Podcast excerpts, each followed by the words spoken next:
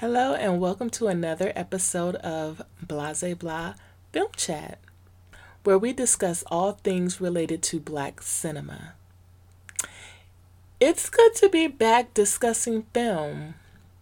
You know, I took a little bit of a break to sort of, I guess, reset and, you know, recalibrate. I think we all should do that from time to time just so you can get your mind right and focus on goals, you know, etc., etc. However, I wanted to make sure that I came with an episode um, in time for Black History Month. So hopefully, I should have this recorded and edited and uploaded um, before February comes to an end. And since I've been in the mood to create myself, I decided to study some of the classics for inspiration. It's something about watching different filmmakers show the black experience that just fuels my creative juices. And I thought, hmm, why not go all the way back into the film archives? Um, and look at the work of one of our greatest black filmmakers. And that pioneer would be none other than the legendary Oscar Micheaux and his film Lying Lips. And spoiler alert, I know I've said this on different uh, podcast episodes, but just in case this is the first one you're tuning into, I discuss the films thoroughly on this podcast, so if you don't want to know the ending or plot details, then pause this episode until you've watched the film, then come back to enjoy this film chat. And you can actually find Lying Lips on different streaming platforms. It's actually also on YouTube. So you should be able to find it. So before there was a Spike Lee or say a Melvin Van Peebles, who we recently lost, rest in peace, there was Oscar Micheaux. Micheaux was a very prolific filmmaker for his time, having produced more than 40 feature length films. In 1913, Micheaux published and marketed his first book called The Conquest. Micheaux wrote The Case of Mrs. Wingate, which was the first best selling novel written by an African American. And he's quoted as saying, I want to see the Negro pictured in books just like he lives. But if you write that way, the white book publishers won't publish your script. So I form my own book publishing firm and write my own books. Now, see, just from that cl- quote alone, you can see how much of a trailblazer and, you know, just a, what a forward thinker he was. He went on to create Micheaux Film Corporation, which became the only black owned independent film company to continually operate through the 1920s and 30s. After rewriting his first book, he produced and directed it in 1919 as the film The Homesteader. This silent film was the first full length movie produced by an African American.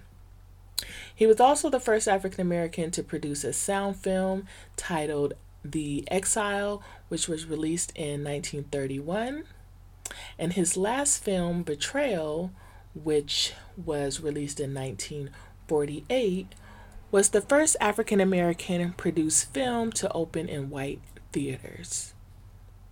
Micheaux was inducted into the Black Filmmakers Hall of Fame and the Directors Guild of America named him the posthumous recipient of the Golden Jubilee Special Directorial Award in 1986.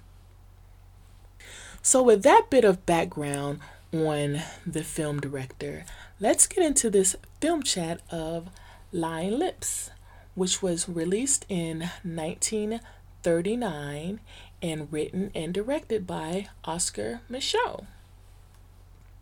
It's shot in black and white and has sound.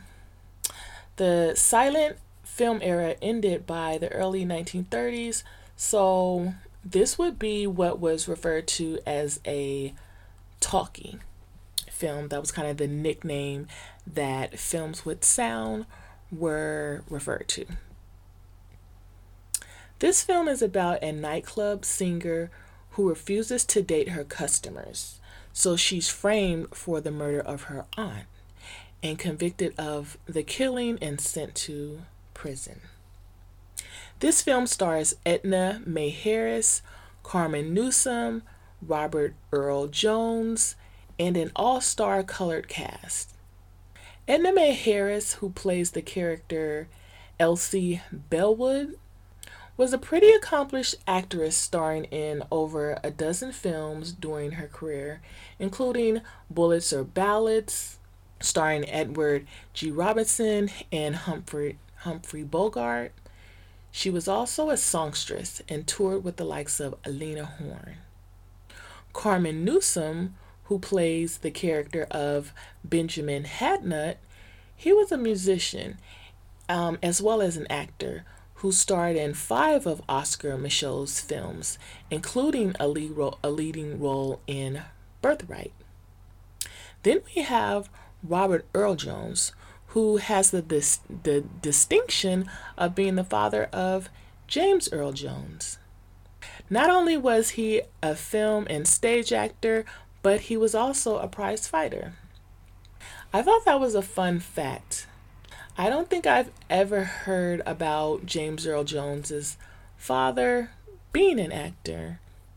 I think it's pretty cool to see you know a family you know legacy like this where the son you know follows in his father's footsteps and uh, goes on to have a pretty big career successful career as um, james earl jones has had so micheaux gave robert earl jones his first opportunity playing the role of detective wasner in uh, this film lying lips he then went on to star in several films, including the 1973 Oscar winning film The Sting, where he played um, an aging grifter named Luther Coleman. Now let's get into this deep dive. The film opens on a party where Elsie Bellwood, played by Edna Mae Harris, walks in and stops behind the piano player and asks him to play the song Must Have Been a Beautiful Baby. And she starts to sing along. At first glance, it looks like the party was at someone's, you know, kind of looks like it's at a lavish home, but it's actually a club. There are couples dressed in their finest, uh, dancing in the background, while Elsie does, you know, this kind of jitterbug dance that I guess was probably, you know, I'd guess was popular for the times while she's uh, singing uh, this song. There's a fade to the next scene, which takes place in the office of Mr. Farina, who's a white club owner. The clubhouse mom, uh, named Elizabeth, uh, who she's played by Frances Williams, comes down to tell Mr. Farino that there are some male patrons requesting a private party with a half a dozen girls, including Elsie.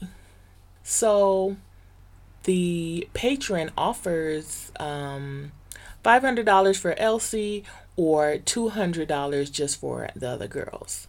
So, you know, initially Mr. Farina, he refuses, you know, to force Elsie to partake, you know, in these type of activities, but then he decides to ask the club manager, Benjamin uh, Hadnot, aka Benny, played by Carman Newsome, to persuade Elsie to start, you know, dating the customers. He calls Elsie too high hat, and he feels like, you know, this would this would help the business. So eventually, Hadnot he winds up quitting because he doesn't want to force Elsie, you know, to do what she doesn't want to do. He goes on to speak up for Elsie, and you know, he says he has too much respect for her um, as well as himself to try to persuade her to, you know, do something that they all know is wrong. Something that sticks out in this film is that the dialogue is very heavy handed and moralistic, as well as being very repetitive. You'll notice the characters will say the same thing like two to three different ways in the same scene. It's like they want to make sure you heard what they said. Screenwriters often do this unconsciously, and I've learned that a good way to tighten up a scene or cut down on dialogue is to cut out the repetition. Once it's been said, cut out the rest of the dialogue that's basically repeating what was just said. But that being said, Carman Newsome, um, who's AKA Hadnot, he delivers his monologue with with a, a strong passion and zeal that just as a viewer you can appreciate. So Elsie, she actually overhears this conversation that Hadnot and Mr. Farino are having about her. And she actually feels bad about Hadnot, you know, losing his job or quitting um, but you know he reassures her that he actually has a new job offer um, to be an uh, a detective actually so you know for her not to worry about him she actually wants to quit along with him but he tells her like you know nah keep your job you know because she's making more money here than anywhere else and you know she should keep being nice because he likes her that way. And then he walks off after giving her a little tap on the shoulder.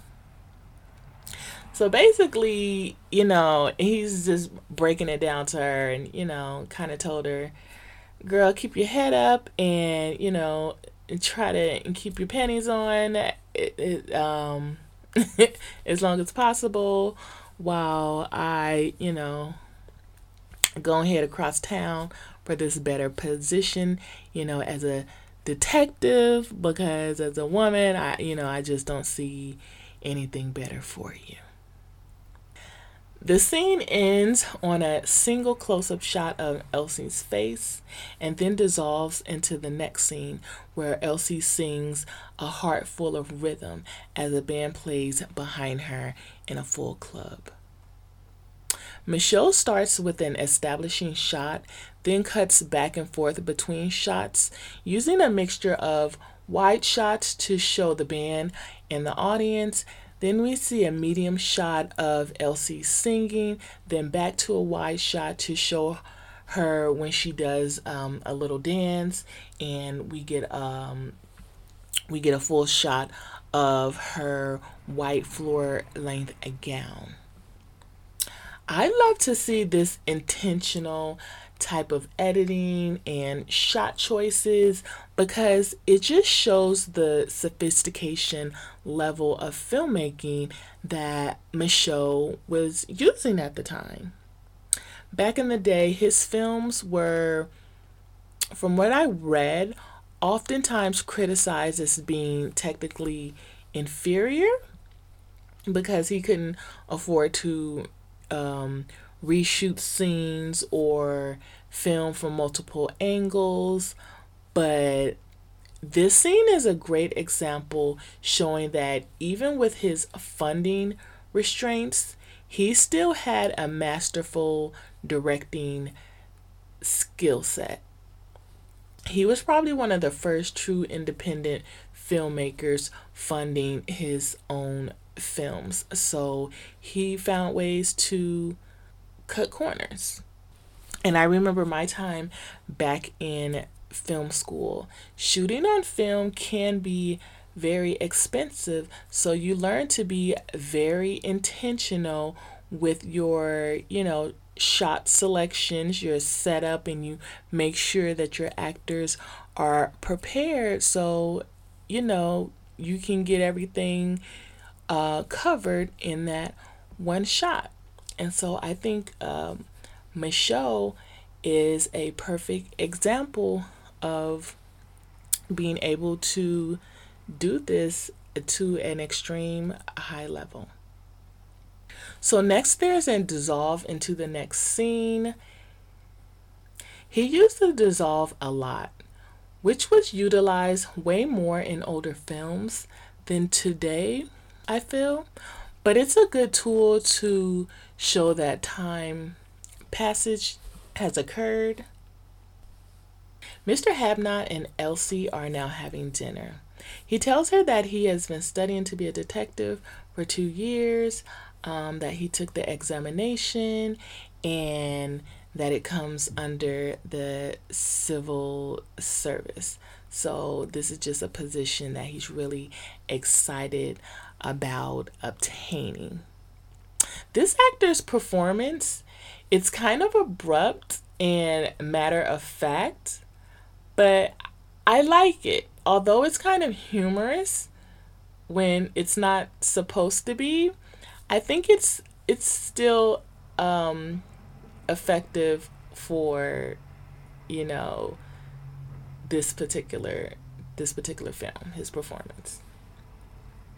But Hadnot, he's glad he can now stick up for decent girls like Elsie now that he's almost a detective or on his way to being one. Elsie tells him that the Landry boys are probably going to take over his manager position, but they are actually her relatives, and she actually suspects that they are probably uh, up to no good and fears what the girls will have to endure.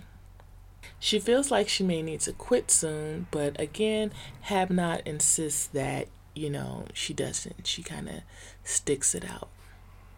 So he winds up giving her a ride home. When he drops her off, she gets out of the car and, you know, lets him know that if she finds out he's lying about, you know, having a new job, she's going to have to do something she's vowed she would never do, and that's to take care of a man he's all teeth and smiling now, you know, just at the thought of that or her offer, I guess, as uh, the scene ends with a dissolve. I guess he would be smiling knowing he basically, you know, he has this woman who's very dedicated to him in the tuck if need be, you know, so she's a, a pretty good backup plan. I think this writing is so hilarious. Um, even though it's not intended to be a comedy, it does, again, ju- going by today's standards, come off um, as a bit misogynistic.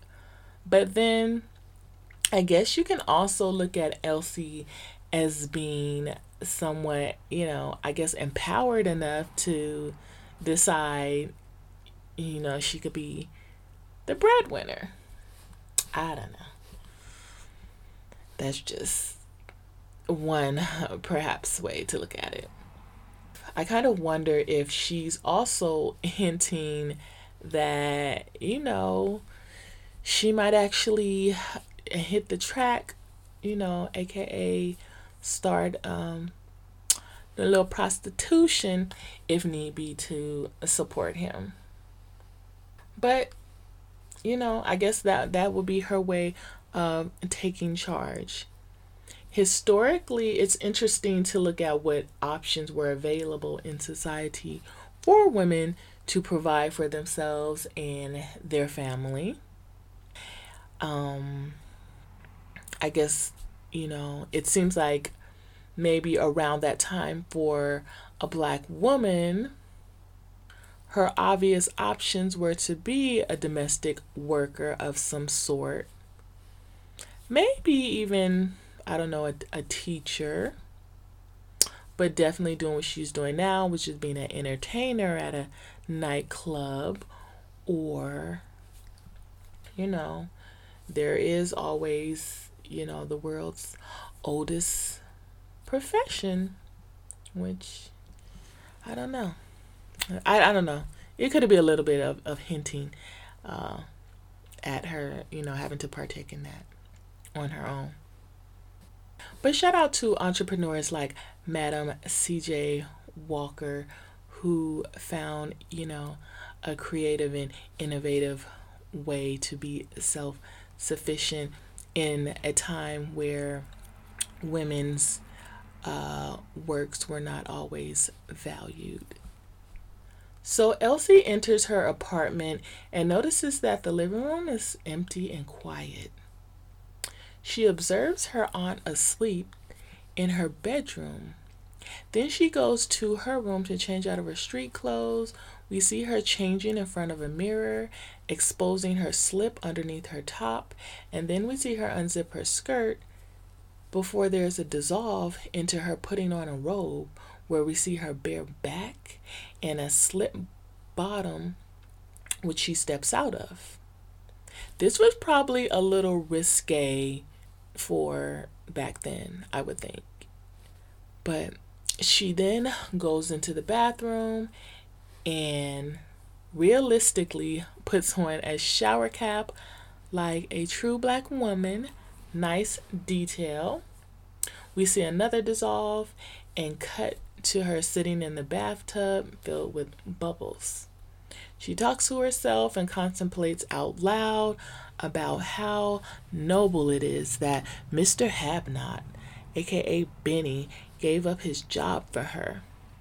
She says she wants to take care of him, even though she's criticized other women for doing just that thing for, you know, their trifling and shiftless men. But you know, this was dialogue and mindset of the time where it's something that sounds a little, I don't know, pimp hoish, if you ask me. The writer probably thought this would be a noble gesture by a woman to a man who came to her rescue. It kind of reminds me of the book If Beale Street Could Talk, where the dad tells one of his daughters she needs to stop, you know, effing for free, basically, and to go sell her body to get her brother out of jail. You know, I couldn't imagine my dad saying that to me and let alone um you know me taking it. But again i don't know if she's talking about selling sex for have Habnot or if she's you know talking about just talking about giving him her singing money you know. But it, it sounds a little suspect to me but continuing on Elsie's bath is interrupted by someone calling for her aunt on the phone. Initially, Elsie decides not to disturb her aunt when, you know, her aunt doesn't respond to her calling calling for her to let her know, you know, someone's on the phone for her. So the caller actually winds up hanging up the phone. So eventually, though, Elsie I guess something kind of, you know, prompts her to go into her aunt's room to, you know, wake her up. And that's when she discovers she can't stir her awake and that she's actually dead. There's a wide shot of her recoiling back as she realizes her aunt is dead. And then um I guess it would be like a, a medium close up shot where she's grabbing her head in, this like dramatic fashion and screams.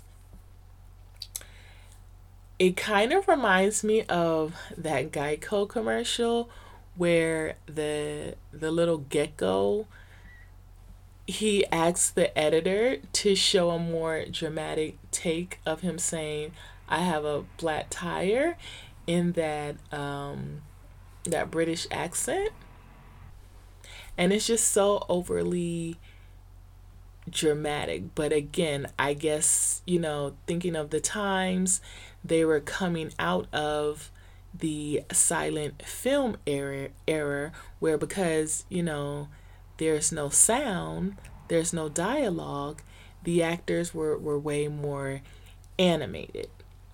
So I feel like this actress, she was kind of uh, using some of those techniques um, uh, in this particular um, scene. But it's still, you know, it, it's still very, very uh, entertaining. We then see a wide shot as she falls to the floor, but quickly jumps back up and uh, kind of stumbles around in confusion. Elsie winds up calling the police and being questioned by two detectives, one white and one black. She explained to, uh, she explained to them about getting the call for her aunt, the caller hanging up, and you know then her eventually um, discovering her aunt being deceased the detectives they step away to discuss whether you know her story's holding up or not. And the black detective he actually knows elsie from performing uh, at the nightclub. And he kind of rationalizes that she'd she'd had to escape from the cabaret around you know 9 or 10 and come shoot her on and then go back to the club and then come back within an hour to call the police and the white officer says you know she seems like a nice girl but you know someone still uh, killed the aunt and you know they need to figure it out which means they actually need to arrest Elsie. So she's arrested and they take her down to the police station.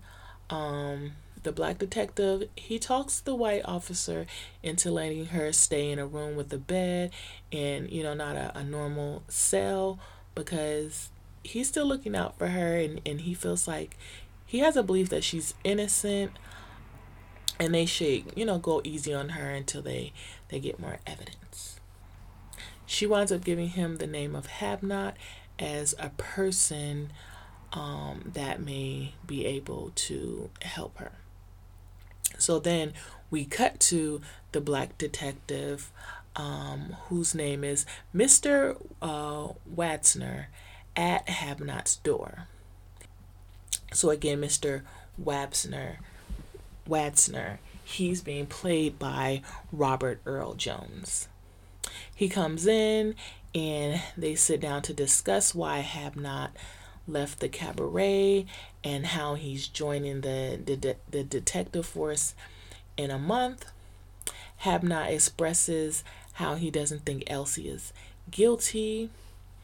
You know, he says something like, um, you know, can you imagine her committing a murder when she doesn't even want to go um, on a private party?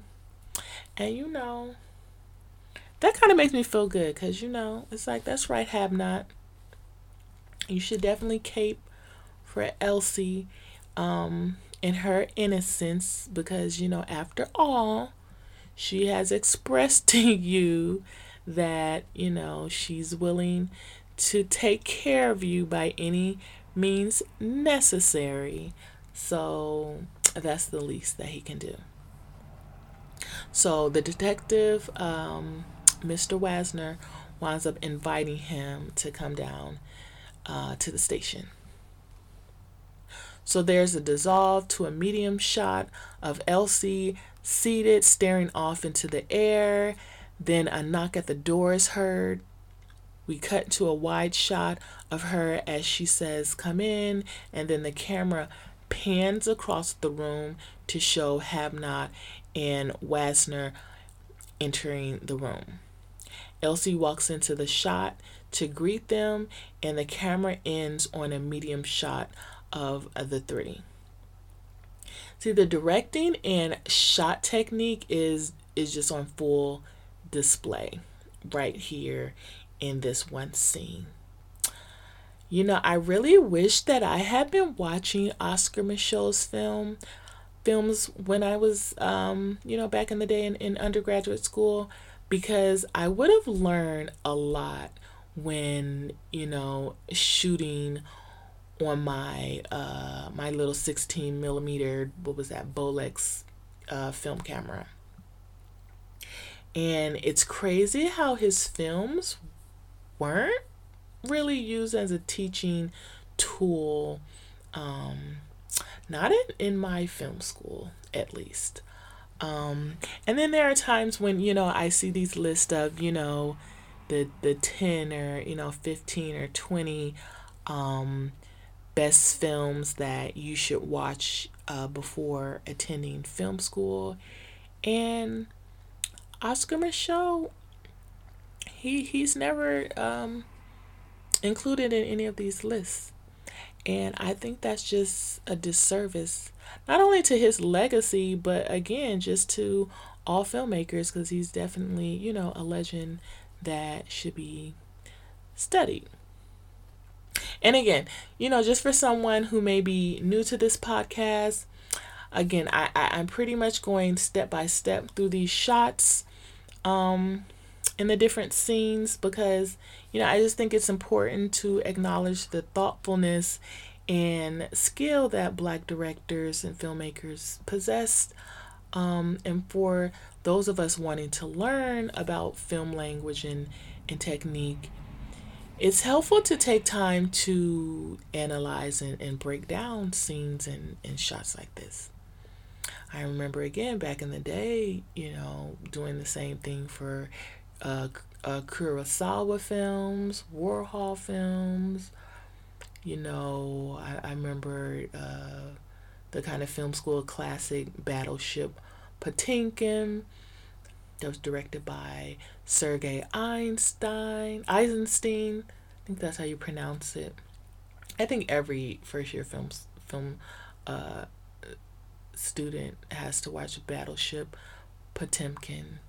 But that was, you know, a groundbreaking film for editing techniques. Um, and that film was released in 1925. So I think it's um, important to truly um, break down our black films in the same way to learn uh, techniques. So, continuing on, Hadnot explains that he heard the news about Elsie's aunt. Wasner excuses himself so they can talk. Hadnot he lays out what he thinks the timeline of events surrounding her death is, which is that it was several hours after Elsie had come home before she discovered that the aunt was dead. And you know, uh, Elsie, she confirms the story. Then in another scene, we have the white district attorney and a white detective discuss how the aunt was shot between 11 and 12 uh, at night, and that she had to be dead about two or three hours before the body was discovered. They discussed that by putting Wasner on the case as a colored man, he should be able to learn details about the case that a white detective couldn't. Hmm. See, this is a clever detail that Micheaux put in the script to discuss the racial dynamics in society and how racial politics work within the legal system. And I think that's a very revolutionary thing that Micheaux made sure to touch on, you know, in the in the 1930s. So continuing on with this scene, there's a knock at the door and Wasner he enters with Elizabeth, who again is the house mom at the club Elsie works at. Her two brothers, John and Clyde, are with her. Upon being interrogated, she reveals she's actually cousins with Elsie and her aunt, Josephine Hawkins, and reveals that Elsie took out an insurance policy on her aunt. The DA notates that this could be a possible motive for the killing. The brother Clyde then chimes in to basically give their alibi, him and his brother and um, his sister Elizabeth, by saying, you know, they were at the cafe waiting to speak to Mr. Farino about the manager job that Hadnot had, you know, quit between the hours of 9 and 11 o'clock the night of the murder. His story transitions into a flashback with a dissolve into a new scene, which is a wide shot of the, the stage at the cabaret with a troupe of dancing girls in bikini like outfits with fringe, like white fringe, performing a number. These costumes, they, they actually look very contemporary. While I was watching them, I, I just thought I could see, you know, Cardi B or or Megan Thee Stallion or even Beyonce um, wearing them. So that was just interesting how, you know, fashion has kind of, I guess, been consistent over the years or kind of stayed the same. We're not so different. And I like how this scene is set up with this establishing shot before we cut to Elizabeth, uh, Clyde, and John seated at a table. They're waiting for Mr. Farino to again interview Clyde for the manager position. And Elizabeth, she's very insistent on getting her brother this job. They discuss how it's eight minutes before 11 p.m. Which is very, I want to point out, is very good story structure and, you know, how they're setting up the plot to seemingly frame Elsie for the murder these little Easter eggs being dropped are very, they're very heavy handed, but you know, it's still good foreshadowing. There's another dissolve into a shot of a tap dancing man performing as the band um, plays. So, so, this is shot back um, on the main stage in the club.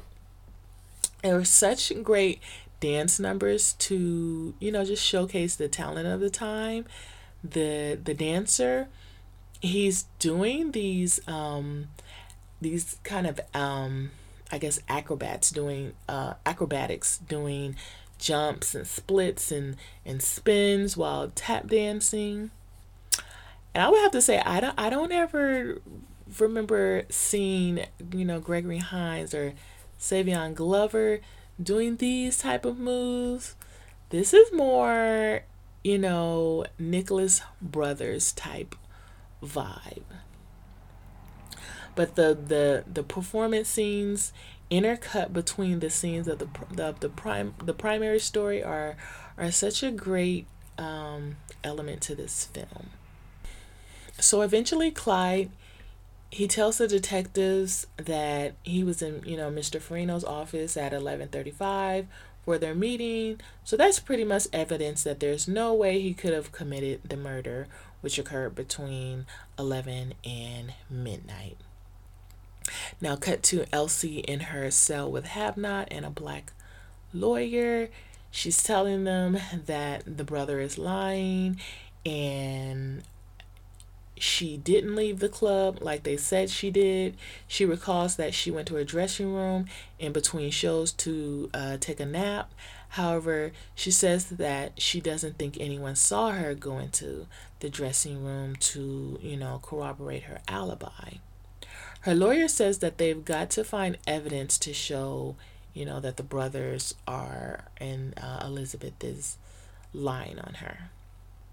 We then cut to a shot of Elsie now behind bars, alone pacing in her cell.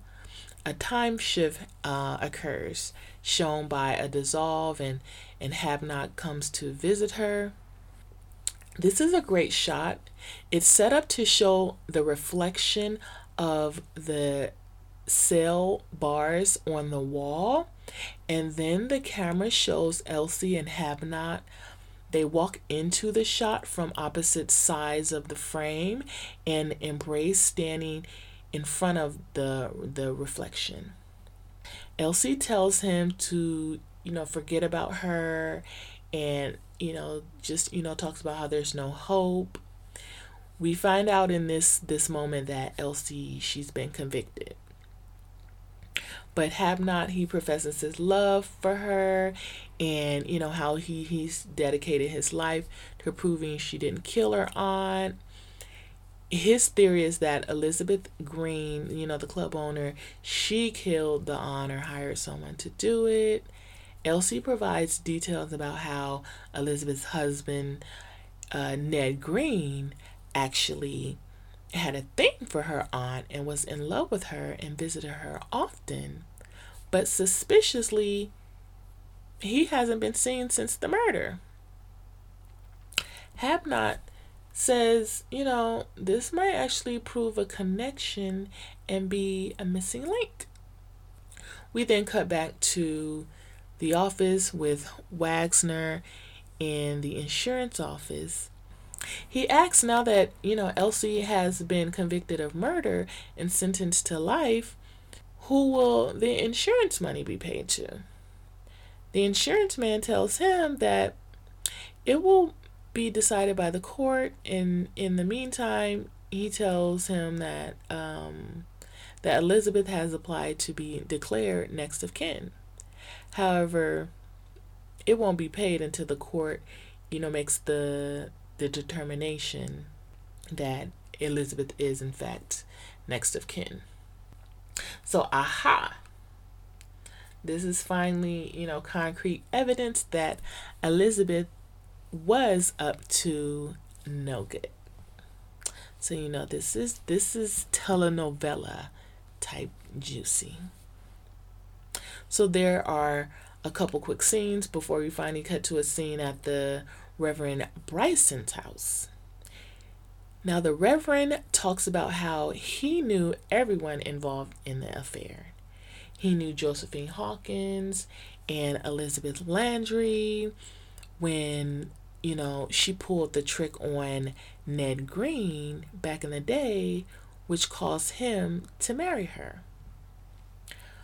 We see a series of dissolves into flashbacks of a younger of a younger Reverend Bryson and Ned Green talking.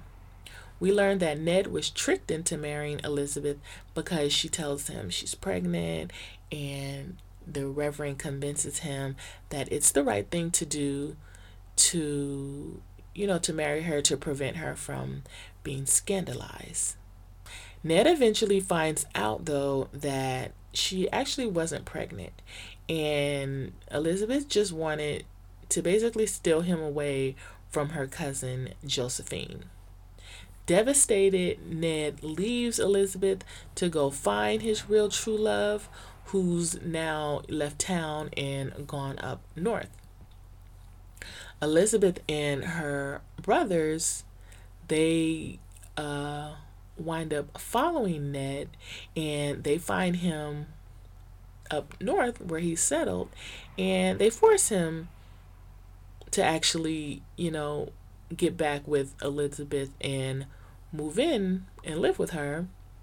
And so even though Ned Green, he's still, you know, in love with Josephine, he's living with Elizabeth, but he kind of, I guess, sneaks to see Josephine as, you know, whenever he has a chance to. So we cut to Elizabeth and her brother at home, seated at a table, talking. And Elizabeth asks, you know, what are they going to do now that they have to wait maybe months for the payout? And she complains that the brother got fired from his job, so from that, you know, manager job at the club. So they're pretty much broke. And then that's when uh, Clyde says for the past, you know, 20 years, he's been a slave of uh, her design ever since she tricked Ned to marry her. and he says, you know, as soon as she gets the money, he's going to leave her. So now this this big master plan it's starting to come tumbling down on Elizabeth and we start to understand this kind of uh you know I guess complicated brother sister type relationship that they've uh, had all these years. So we cut to Elsie in her cell. You know, she's scrubbing the floors. She pulls out a letter from her brassiere written by Hadnot, where he assures her that the case will be solved soon and that he still loves her. So ah, I think that's a sweet little touch of romance. Cut to Hadnot and Wasner in a car casing Elizabeth's house, Elizabeth Green's house. They call over a young man who happens to be standing around. They question him and ask him who lives there. The young boy informs them that Elizabeth's husband left and that her two brothers live with her there. Hadnot and Wasner, they then get the boy to come back and meet them later on that night to lure the brother John out of the nightclub. After they lure him out of the nightclub, they force him they force him into their car against his will and they take him to Tolsom Manor which is known to be a haunted house in town. Cut to the Tolsom Manor inside. It's darkly lit until they turn on a slight light. We see John is terrified as Hadnot and Wasner tell him how the ghosts come out every night at 12 and appear. They threaten to leave John tied up with the ghost if he doesn't talk. Uh, so they, they force a confession out of him. Now, there's a sort of awkward cutaway shot used a couple times of John where he's standing in between the two men struggling. Then there's a solo shot of him reciting his lines, looking straight into the camera with no one there. So I'm thinking these must have been pickup shots done done after afterwards after the film was shot. It causes a slight break in, you know, the continuity, but you know, it is nothing worse than what you you know what you see in you know say it's a Tyler Perry film or you know no no shade but you know it if you're a fan of Tyler Perry films, then then that, that that's not gonna bother you. But this uh, threatening works, and it causes John um, to confess. Um, and but he says they didn't kill Josephine Hawkins, although he admits that they did lie to the detectives about what happened. Apparently, Ned got fed up with being in a forced marriage to Elizabeth and decided to kill Josephine and himself since they couldn't be together. He left a note for Elizabeth, and when she called over to Elsie's house that night, maybe to, you know, tell her about the note or to warn her, uh, she realized that when Elsie answered the phone, she didn't know that her aunt was already dead. So in that moment, she decided to frame Elsie so she could get the insurance money. And Ned, he makes the statement, you know, that her lying lips caused all of this, hence the title. So Hadnot and Wagner, Wasner, they take John down to the police station and you know they say they need to find the body to uh, corroborate his story. Cut to a shot of a newspaper saying Elsie was freed, and John Landry confessed. We then cut to a shot of Hadnot and Elsie. She goes into a little speech saying how she planned on taking care of him once she found out he quit, but then everything happened. Um, however, he saved her, loved her, and married her. So, to make her happy, she has $15,000 that she wants to give to him to do whatever he wants with it. He wastes no time and says, Well, you know, since you insist. And then the music starts playing and the end card pops pops up abruptly and the film ends there. So that was just pure comedy right there. I don't know if that's how the original film ended, you know, or or if over time some footage got lost or cut, but it was just funny how just that last scene played out and you know just how fast and kind of abrupt uh, everything is, you know, and have have not just basically being like, all right, since since you you you want to give me some money, you've been talking about taking care of me for this whole movie, I'll take it. Now cue the band.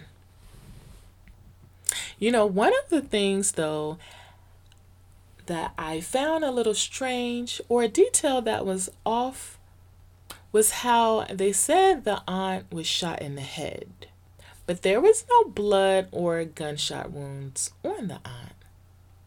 And when Elsie found her, she looked as if she was sleeping peacefully. I wonder if maybe that was not proper to show back then, or if Oscar Micheaux was just like, eh, whatever. They can, the viewer can use their imagination. Also, how the end was so abrupt, it seems like maybe footage was lost or again um, as, I, as I mentioned maybe ruined or, or overexposed or, or lost somehow just looking at all the detail and care of the the rest of the film. But that's a very minor thing and you know the film it's still great. You have this really elaborate murder mystery tied in with romance, love lost and deception. I imagine this film was a seat filler back when it was first released. Something else that stuck out about this film was that Micheaux had several white men with speaking roles. And as a director, I'm curious what the on-set dynamic was as you know with him being a black man. I guess I, I picture the 1930s to be very a very segregated time. So I wonder if there had to be secrecy involved in, in shooting, you know, with a mixed cast, and what you know, was there any danger in even shooting this film? You know, like were they worried about the public reaction after the film was released? I recently watched a, a documentary about Oscar Micheaux called Oscar Micheaux, the superhero hero of black filmmaking on HBO Max. And it was so surreal to see actual behind the scene footage of Oscar Micheaux directing a scene for uh, one of his films.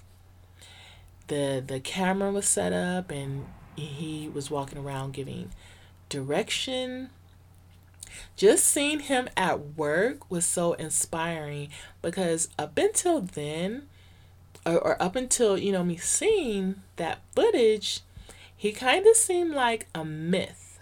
But but that footage made him more real to me, if that makes sense.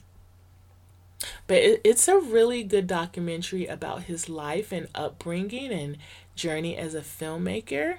I highly recommend watching it along with Lying Lips or any of his uh, numerous masterpieces. Lying Lips, again, as I mentioned earlier, it it should be um, you should be able to find it on streaming services as well as YouTube. I think everything is on YouTube now and nowadays. Well, so I think that's all for this episode of Blase Blah Film Chat. I like to thank you for listening, and until next time.